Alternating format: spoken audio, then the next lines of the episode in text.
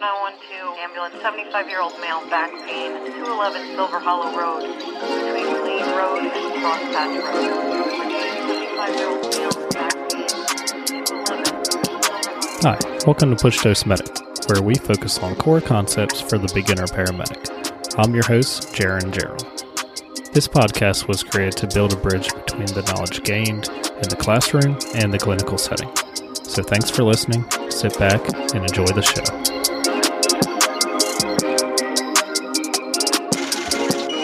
Welcome back, guys, to the Push Dose Medic podcast. I'm your host, Jaron.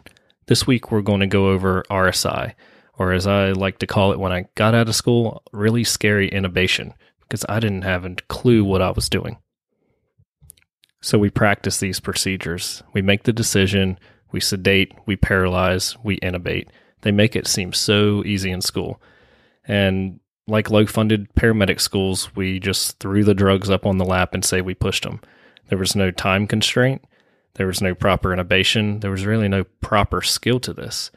Um, I don't know about you guys, but my school brushed over RSI like it was just another simple procedure. Although pretty simple in theory, it's I think it's one of the more difficult procedures we have to do just due to the complexity of drugs and having a lot of different skills in one place.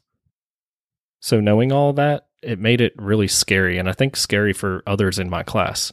Uh, we actually learned RSI just a couple weeks before the final exam because of just how our, our class went.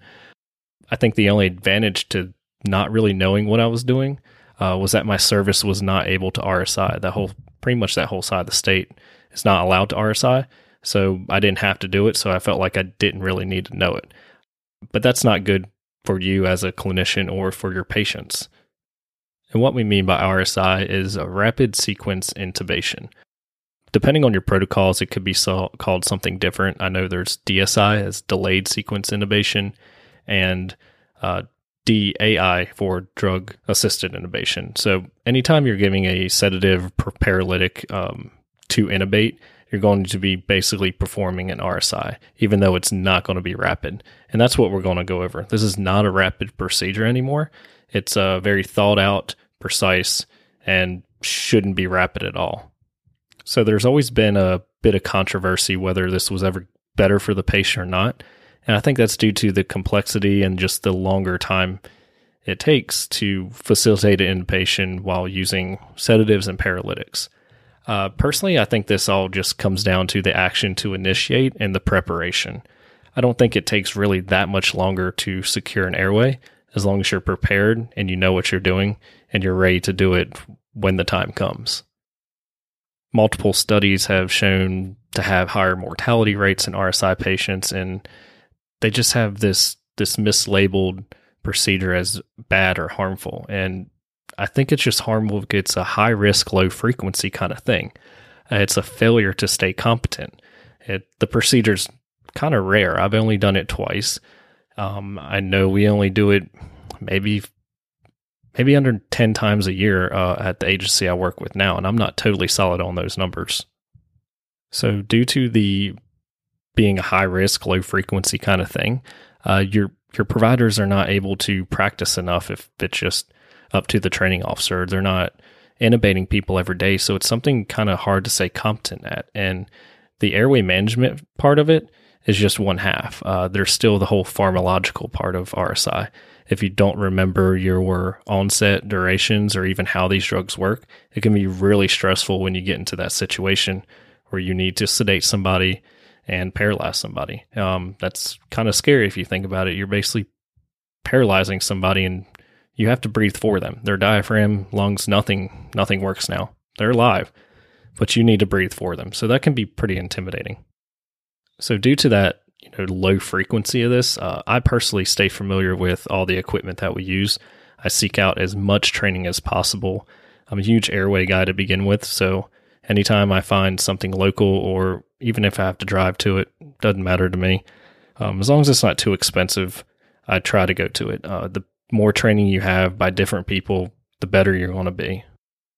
So, unfortunately, paramedics fall on the bottom of the totem pole for practicing intubations. Um, I wasn't even allowed to go in the OR in school, so I'd never had live intubations until I was actually out in the field. um, which is kind of scary, but I got through it and I, I tend to intubate not regularly, but enough these days. My agency only requires annual testing and your initial three live intubations. After that, it can be really difficult to obtain these intubations. And if you're not practicing uh, different techniques or even practicing your drug dosages, like I said, this can be really stressful when this time comes. So, what we're going to go over in this episode is basically some indications on why we would RSI. Um, these are going to be based off of my agency's protocols uh, just because it's easier for me. Just look up your own protocols, and most of them should match. But if they're any different, please just follow yours. We'll go over a little bit of the uh, drug classifications where we'll start out with our sedatives or induction agents, paralytics, and then what to do afterwards. And, you know, unless I'm in front of you, I can't teach you how to intubate, but that's just one side of the spectrum in this whole RSI thing is knowing how to intubate correctly, uh, using your your positioning and your prepping, but also this pharmacological side. You really need to know these medications and how they work to really facilitate a smooth RSI. So, like I said, if these are any different from your protocols, uh, please follow yours. But basically, our indications are anyone that's we have a failure to oxygenate, we're unable to get their SATs up, a failure to ventilate. Um, if you have a airway compromise or the patient now has a failure to protect their own airway, think of a stroke or a seizure. Uh, a big one is being old enough. You have to be at least 12 years of age to be RSI in, in this area. I know that differs in a lot of areas, but that's just ours. And then finally, uh, unable to oxygenate above 93% by any other means. So, obviously, if you were able to bag them or uh, put down a king or LMA, uh, you would need RSI, but that's one of our indications. And basically, con- contraindications or anything opposite of that. If we're able to do all that, we shouldn't need to RSI. And if they're less than 12. So the first step in really becoming confident, putting that ego aside and taking away the fear of RSI is your preparation and knowing what you're about to do. It's not scary if you plan things out. If you haven't listened to my PPE of airway management episode, uh, recommend you go back and listen to that one after this. Um, it'll kind of lay out more of the couple things I'm going to talk about in just a few minutes. Uh, with RSI, they mentioned the nine P's. I like that too, but I think I cover everything in the PPE of airway management. The nine P's uh, stand for plan, prep, protect, position, preoxygenate, pre-treat, paralysis, placement, and post-manage. I don't know about you, but that's a lot of stuff to remember. I'm not going to sit there and try to out try to count nine P's on my fingers before I even do this. This is something that should actually be just practiced with you and your partner or you or whoever you work with on a daily basis, uh, just to become second nature in your head. So when you make that decision, you're immediately grabbing things, laying them out just how you would do it in a real life situation. I really harp on the preparation and the pre-oxygenation of this process and any airway management. You need to be prepared and you need to pre-oxygenate. If you have a first responder on scene or somebody that's already bagging the patient, that's great. You teach them the right way to do it. They can pre-oxygenate your patient and then take that cognitive load off your mind so you don't have to worry about it.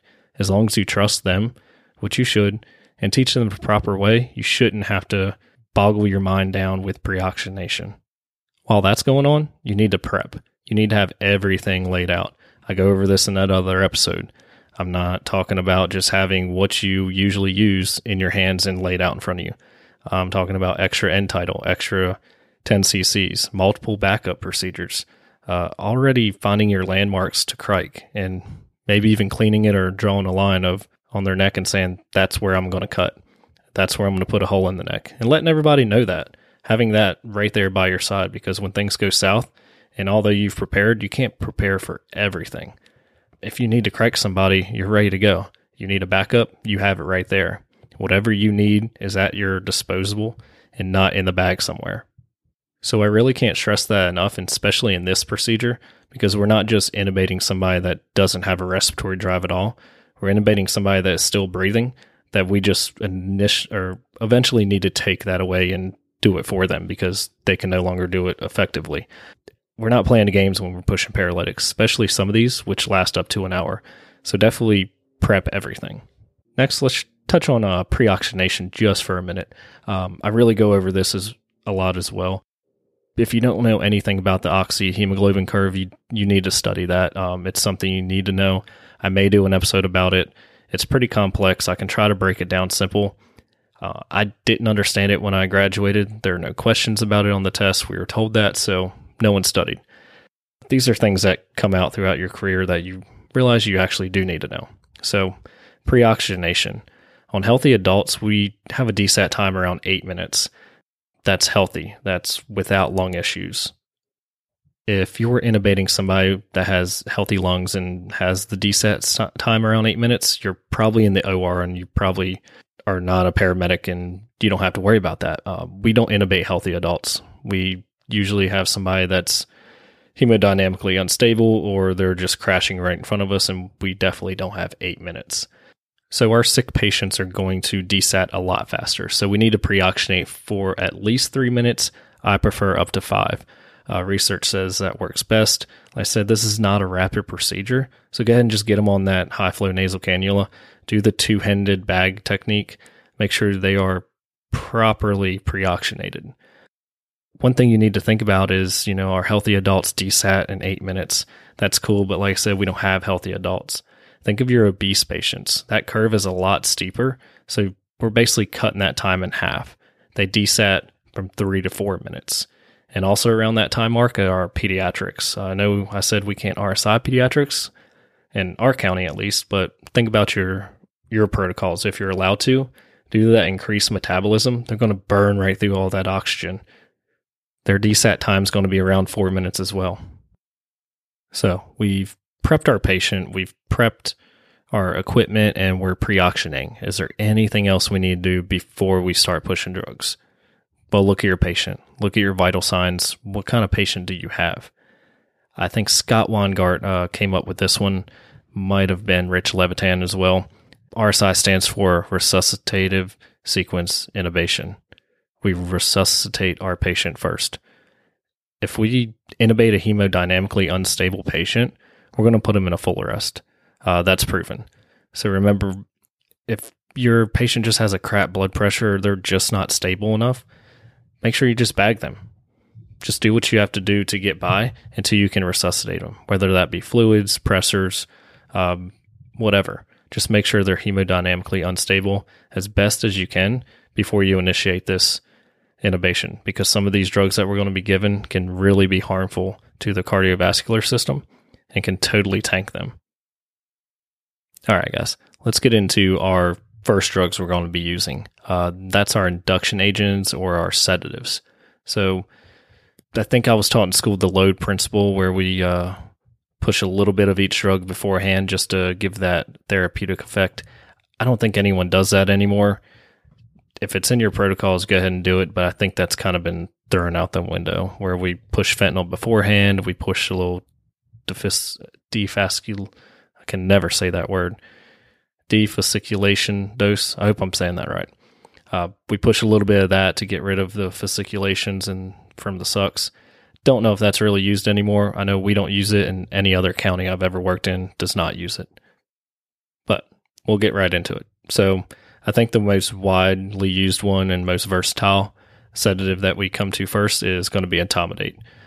I'm going to go ahead and name off some dosages. These may not be your dosages, but keep in mind just follow whatever dosages your protocol book says, but these are mine. So that's going to be 0.3 milligrams per kilogram. Like I said, this is going to be a versatile sedative. It's got a very short onset and a moderately short duration. I've seen from 10 to 15 seconds onset from about 5 to 15 minutes on the duration. So this is a non-barbiturate hypnotic and commonly used in uh, elective procedures for conscious sedation. It's more or less healthy for your not healthy, I don't want to say, but safer on the cardiovascular system. So your hemodynamically unstable patients, God forbid if you actually have to intubate one and you're not able to resuscitate, it's going to be safe on them. It's not going to tank their blood pressure. Uh, it's really going to have no effect at all. So, really, the only downside of etomidate is just the way it works. So, it basically suppresses the corticosteroid synthesis in our adrenal cortex, which in turn can cause adrenal insufficiency. So, we shouldn't be able to see this in the pre hospital world. We shouldn't be constantly using, using. Uh, we have other sedatives we can use for post intubation, but I can see this uh, being a problem in the ICU or uh, somewhere else in the hospital. So, that's where that would play in. But just remember, you know, anybody with adrenal insufficiency, it may not work as well as somebody with not. Um, and I know there's been some caution voiced with septic patients, but I, you know, get an airway or use a different one. I wouldn't worry so much about that. So next, we're going to have another really common medication. Um, it's a benzodiazepine, and that's going to be Versed. Uh, the dosage we use is 0.1 to 0.3 milligrams per kilogram. Uh, this one's going to have a little bit longer onset from about a minute to a minute and a half, and a little bit longer duration from about 15 to 25 minutes. Like I said, this is all going to depend on your patient, but that's about what the average is. So this basically increases your GABA levels, which in turn causing a decrease in action potential of your neurotransmitters blah, blah, blah, a lot of big words, basically causes sedation and hypnotic effects. So it's amnesic. It doesn't have any pain properties, so don't think pushing Versed is going to knock them out and take the pain away. It's simply just amnesic, puts them to sleep, has a little hypnotic effect to it, and that's about it. Uh, more or less safe to use, except in our lower MAP and BP patients. It does have a negative effect on the cardiovascular system, and it also depresses respiratory drive. So we want to be a little bit more cautious in pushing these in our patients that are depending on that respiratory drive or are depending on that hemodynamic status at that time. So this would not be my first line choice for a really bad asthmatic. God forbid I have to intubate or RSI an asthmatic or a uh, COPD or something like that, and they're standing on that last leg at a respiratory rate of 35 to 40. I don't want to push Versed to knock them out because I'm going to knock out that respiratory drive and potentially have a full arrest on my hands. And nobody wants that. So, next we're going to have the uh, wonder drug, which a lot of people think is, and that's going to be ketamine 1.5 to 2 milligrams per kilogram. Decent onset of 45 to 60 seconds. Uh, lasts about the same as Versed, up to 20 25 minutes. Uh, this is not a new drug. It's fairly new to us in pre hospital. Uh, it's used a lot in the RSI and DSI protocols. I know some places are allowed to use it for combative patients. We're only allowed to use it for combative patients if they need an airway. So that's a fine line that I'm not willing to dance around right now, but uh, we can use it for combative patients if they need an airway. So it's a NMDA antagonist which basically is responsible for all the hallucinogenic, uh, dissociative, amnesic properties of this medication. The cool thing about it is it allows for adequate preoxygenation because it does not depress the respiratory system. Uh, that means you can give it to your patient, they'll be out of it, but they'll still maintain that respiratory drive they had, which works really well in our COPD asthma patients. Um, and plus, a little bonus, it has bronchodilator effects. So, this is really good for somebody that uh, you really don't want to intubate in the first place, that is leaning on that leg of their respiratory drive. Another little bonus ketamine gives you is that it stimulates the sympathetic nervous system. So, this does not raise blood pressure. You will not go from 80 to 100 with this medication, but it won't affect it. It won't drop it. So your hemodynamically unstable patients this is going to be a pretty safe medication for them. But you also have to think if you have a really bad trauma that you're RSIing, uh, they've already released all their catecholamines, their bank is empty, and there's nothing to stimulate. It's really not going to work. So you still might have a small danger with your hemodynamically unstable patients, but more or less it's going to be safer than some of the other medications. And if you're still stuck on that ICP boat, uh, you might as well get off it because it's left a long time ago. Studies have now disproven that theory that it does not increase ICP. So you're good there in your head head injury patients. All is good to go. And last we're going to talk about is something I've only used once. I don't have a lot of experience with, uh, so I can't say much about it. Uh, but that's propofol. We don't use it a lot in pre-hospital, actually at all. Uh, and I've only seen it used on the critical care ground truck that I work with once, um, and it sucked. Uh, going down bumpy roads, there, even though it's pumping through a line, uh, we still had intermittent times where the patient would come out of sedation. Um, it was just bad all the way around. It seems to work really good in the hospital, but on the ground side, not so much. Um, it works very similar to the Versed, uh, increasing your GABA levels and causing that sedation. It's very short acting, so you're looking at an onset of 15 to 30 seconds, but it only lasts about 5 to 10 minutes. So this is going to be something that I would not push dose. Um, strictly pump. This is also going to be a medication where you're going to want some pretty in depth monitoring. It's got harmful effects on your cardiovascular system all around. So it causes severe hypotension where it can, and also some irregular rhythms. Um, it's also going to decrease your blood flow, your renal blood flow, sorry, uh, just due to that hypotension. So you might see some decreased urine output as well. Uh, so this I know they use a lot in the ICUs, but it's better there, not in the back of a truck. That's just my opinion.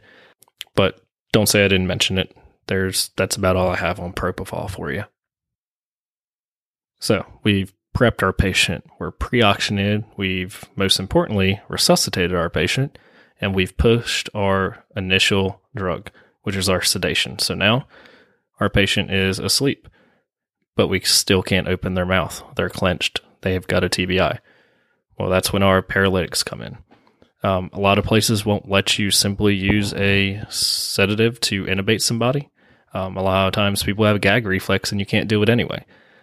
Paralytics are really important in this. You have basically full control to do whatever you want. But keep that in mind. You have full control to do whatever you want, so you have to do everything. They can no longer breathe. So we're going to go over three different paralytics. They're all pretty important. I have experience with two of them. The last one, not so much, but we'll mention it. And first up, we have is a uh, succinylcholine or SUX.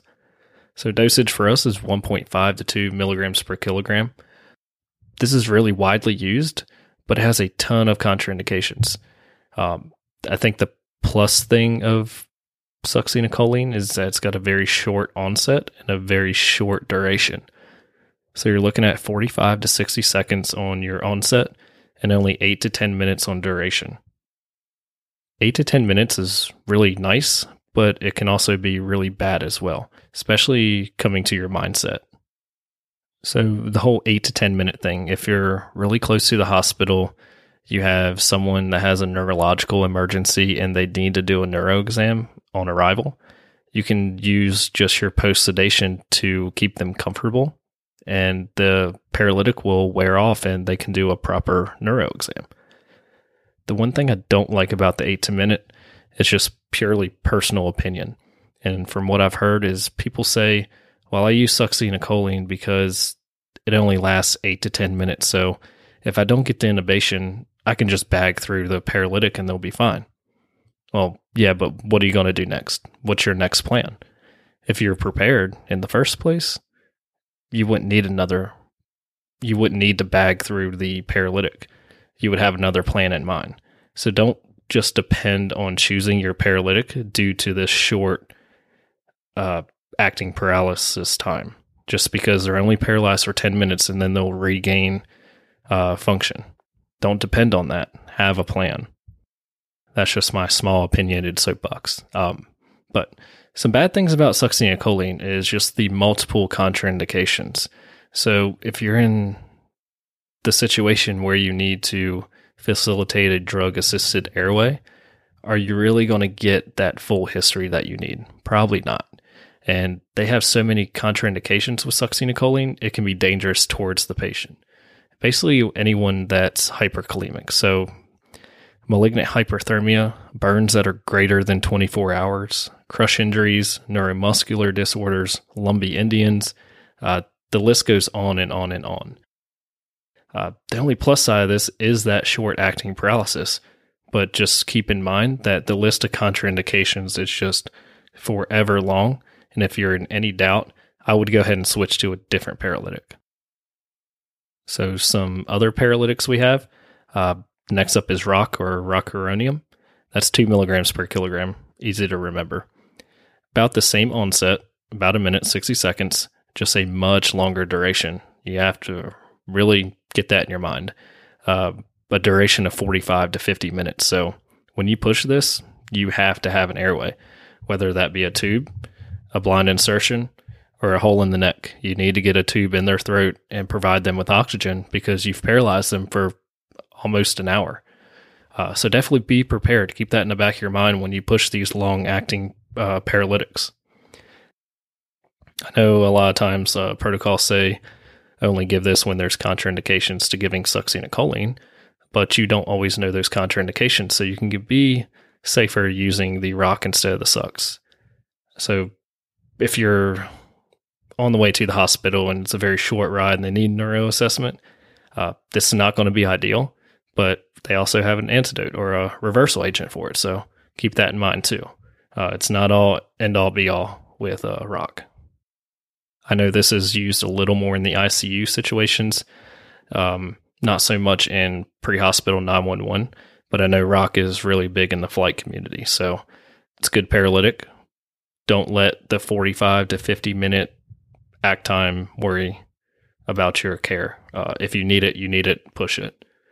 Along with those uh, long lasting paralyt- long lasting paralytics, we have uh, VEC or Norcuron. Uh, it's also long acting. It's not seen much in pre hospital. If I'm not mistaken, you have to reconstitute it. believe the dose was 0.1 milligrams per kilogram when we had it. It's a very slow onset, a very long acting. Uh, we don't have it anymore. Really can't tell you too much about it. I haven't seen it in a long time, so I think it's kind of been phased out, other than hospital. So there's your three paralytics. You have succinylcholine, short acting paralytic, rock, and then VEC. Uh, like I said, we don't see VEC too much in the pre hospital world anymore. If you do see it, just brush up on it. One thing I want to say again, I just have to preach it on these long acting paralytics that you need to use caution. You need to have a contingency backup plan, and that needs to be voiced. This whole thing needs to be voiced from from time to uh, initiate the RSI all the way till you give hospital report. You've got to communicate in this situation. So, with long acting paralytics, make sure you have backup plans and that cric kit ready because you need a tube with this. You can't bag somebody effectively for 45 minutes. That's that's absurd. Uh, so just when you push these, make sure you're you're establishing and preparing yourself to uh, get a good airway. So once you have your sedation on board and your paralytic, and you've executed your intubation and you've secured your tube, next comes post sedation. You you can't just leave them there. I don't know how many times I've asked for uh, post sedation medications from the ER in report, and they give me rock, VEC, or the last time they had sux, which was more than 10 minutes ago. Do not get caught up in that. A paralytic is not a sed- sedative. Uh, you need to give post sedation. Having a tube down your throat, I heard, kind of hurts, and you don't want to remember any of this. So, um, I talk about, I, I, may make this into a podcast. Um, I got it from Camp Echo about a month ago, but building a foundation of sedation using that fentanyl, that Versed, that propofol, whatever you have, and load them up, using the opiates for pain control and the benzos for sedation. Those two together are going to build that foundation to keep that patient comfortable. You don't want them following commands unless you need a neuro assessment or you're with the neuro doc and that needs to be facilitated. Don't worry about that hypotension, that can be fixed. You're not going to not give post sedation medications because they're hypotensive. You're going to go ahead and fix that hypotension with uh, pressors, uh, fluid challenge, but don't don't be mean to your patients. Uh, load them up with that fentanyl, load them with that Versed. I've never had a patient not like that. Uh, you can tell with their blood pressure and their heart rate if they are adequately sedated. Also, if they're staring at you or squeezing your hand following commands, they're not sedated. They need some Versed. So that's a quick brush over RSI. I'm going to add a few things in the show notes, especially a timeline. Um, it's really important to get this timeline down. You don't want to be in your last minute of sedation while you're prepping your paralytic.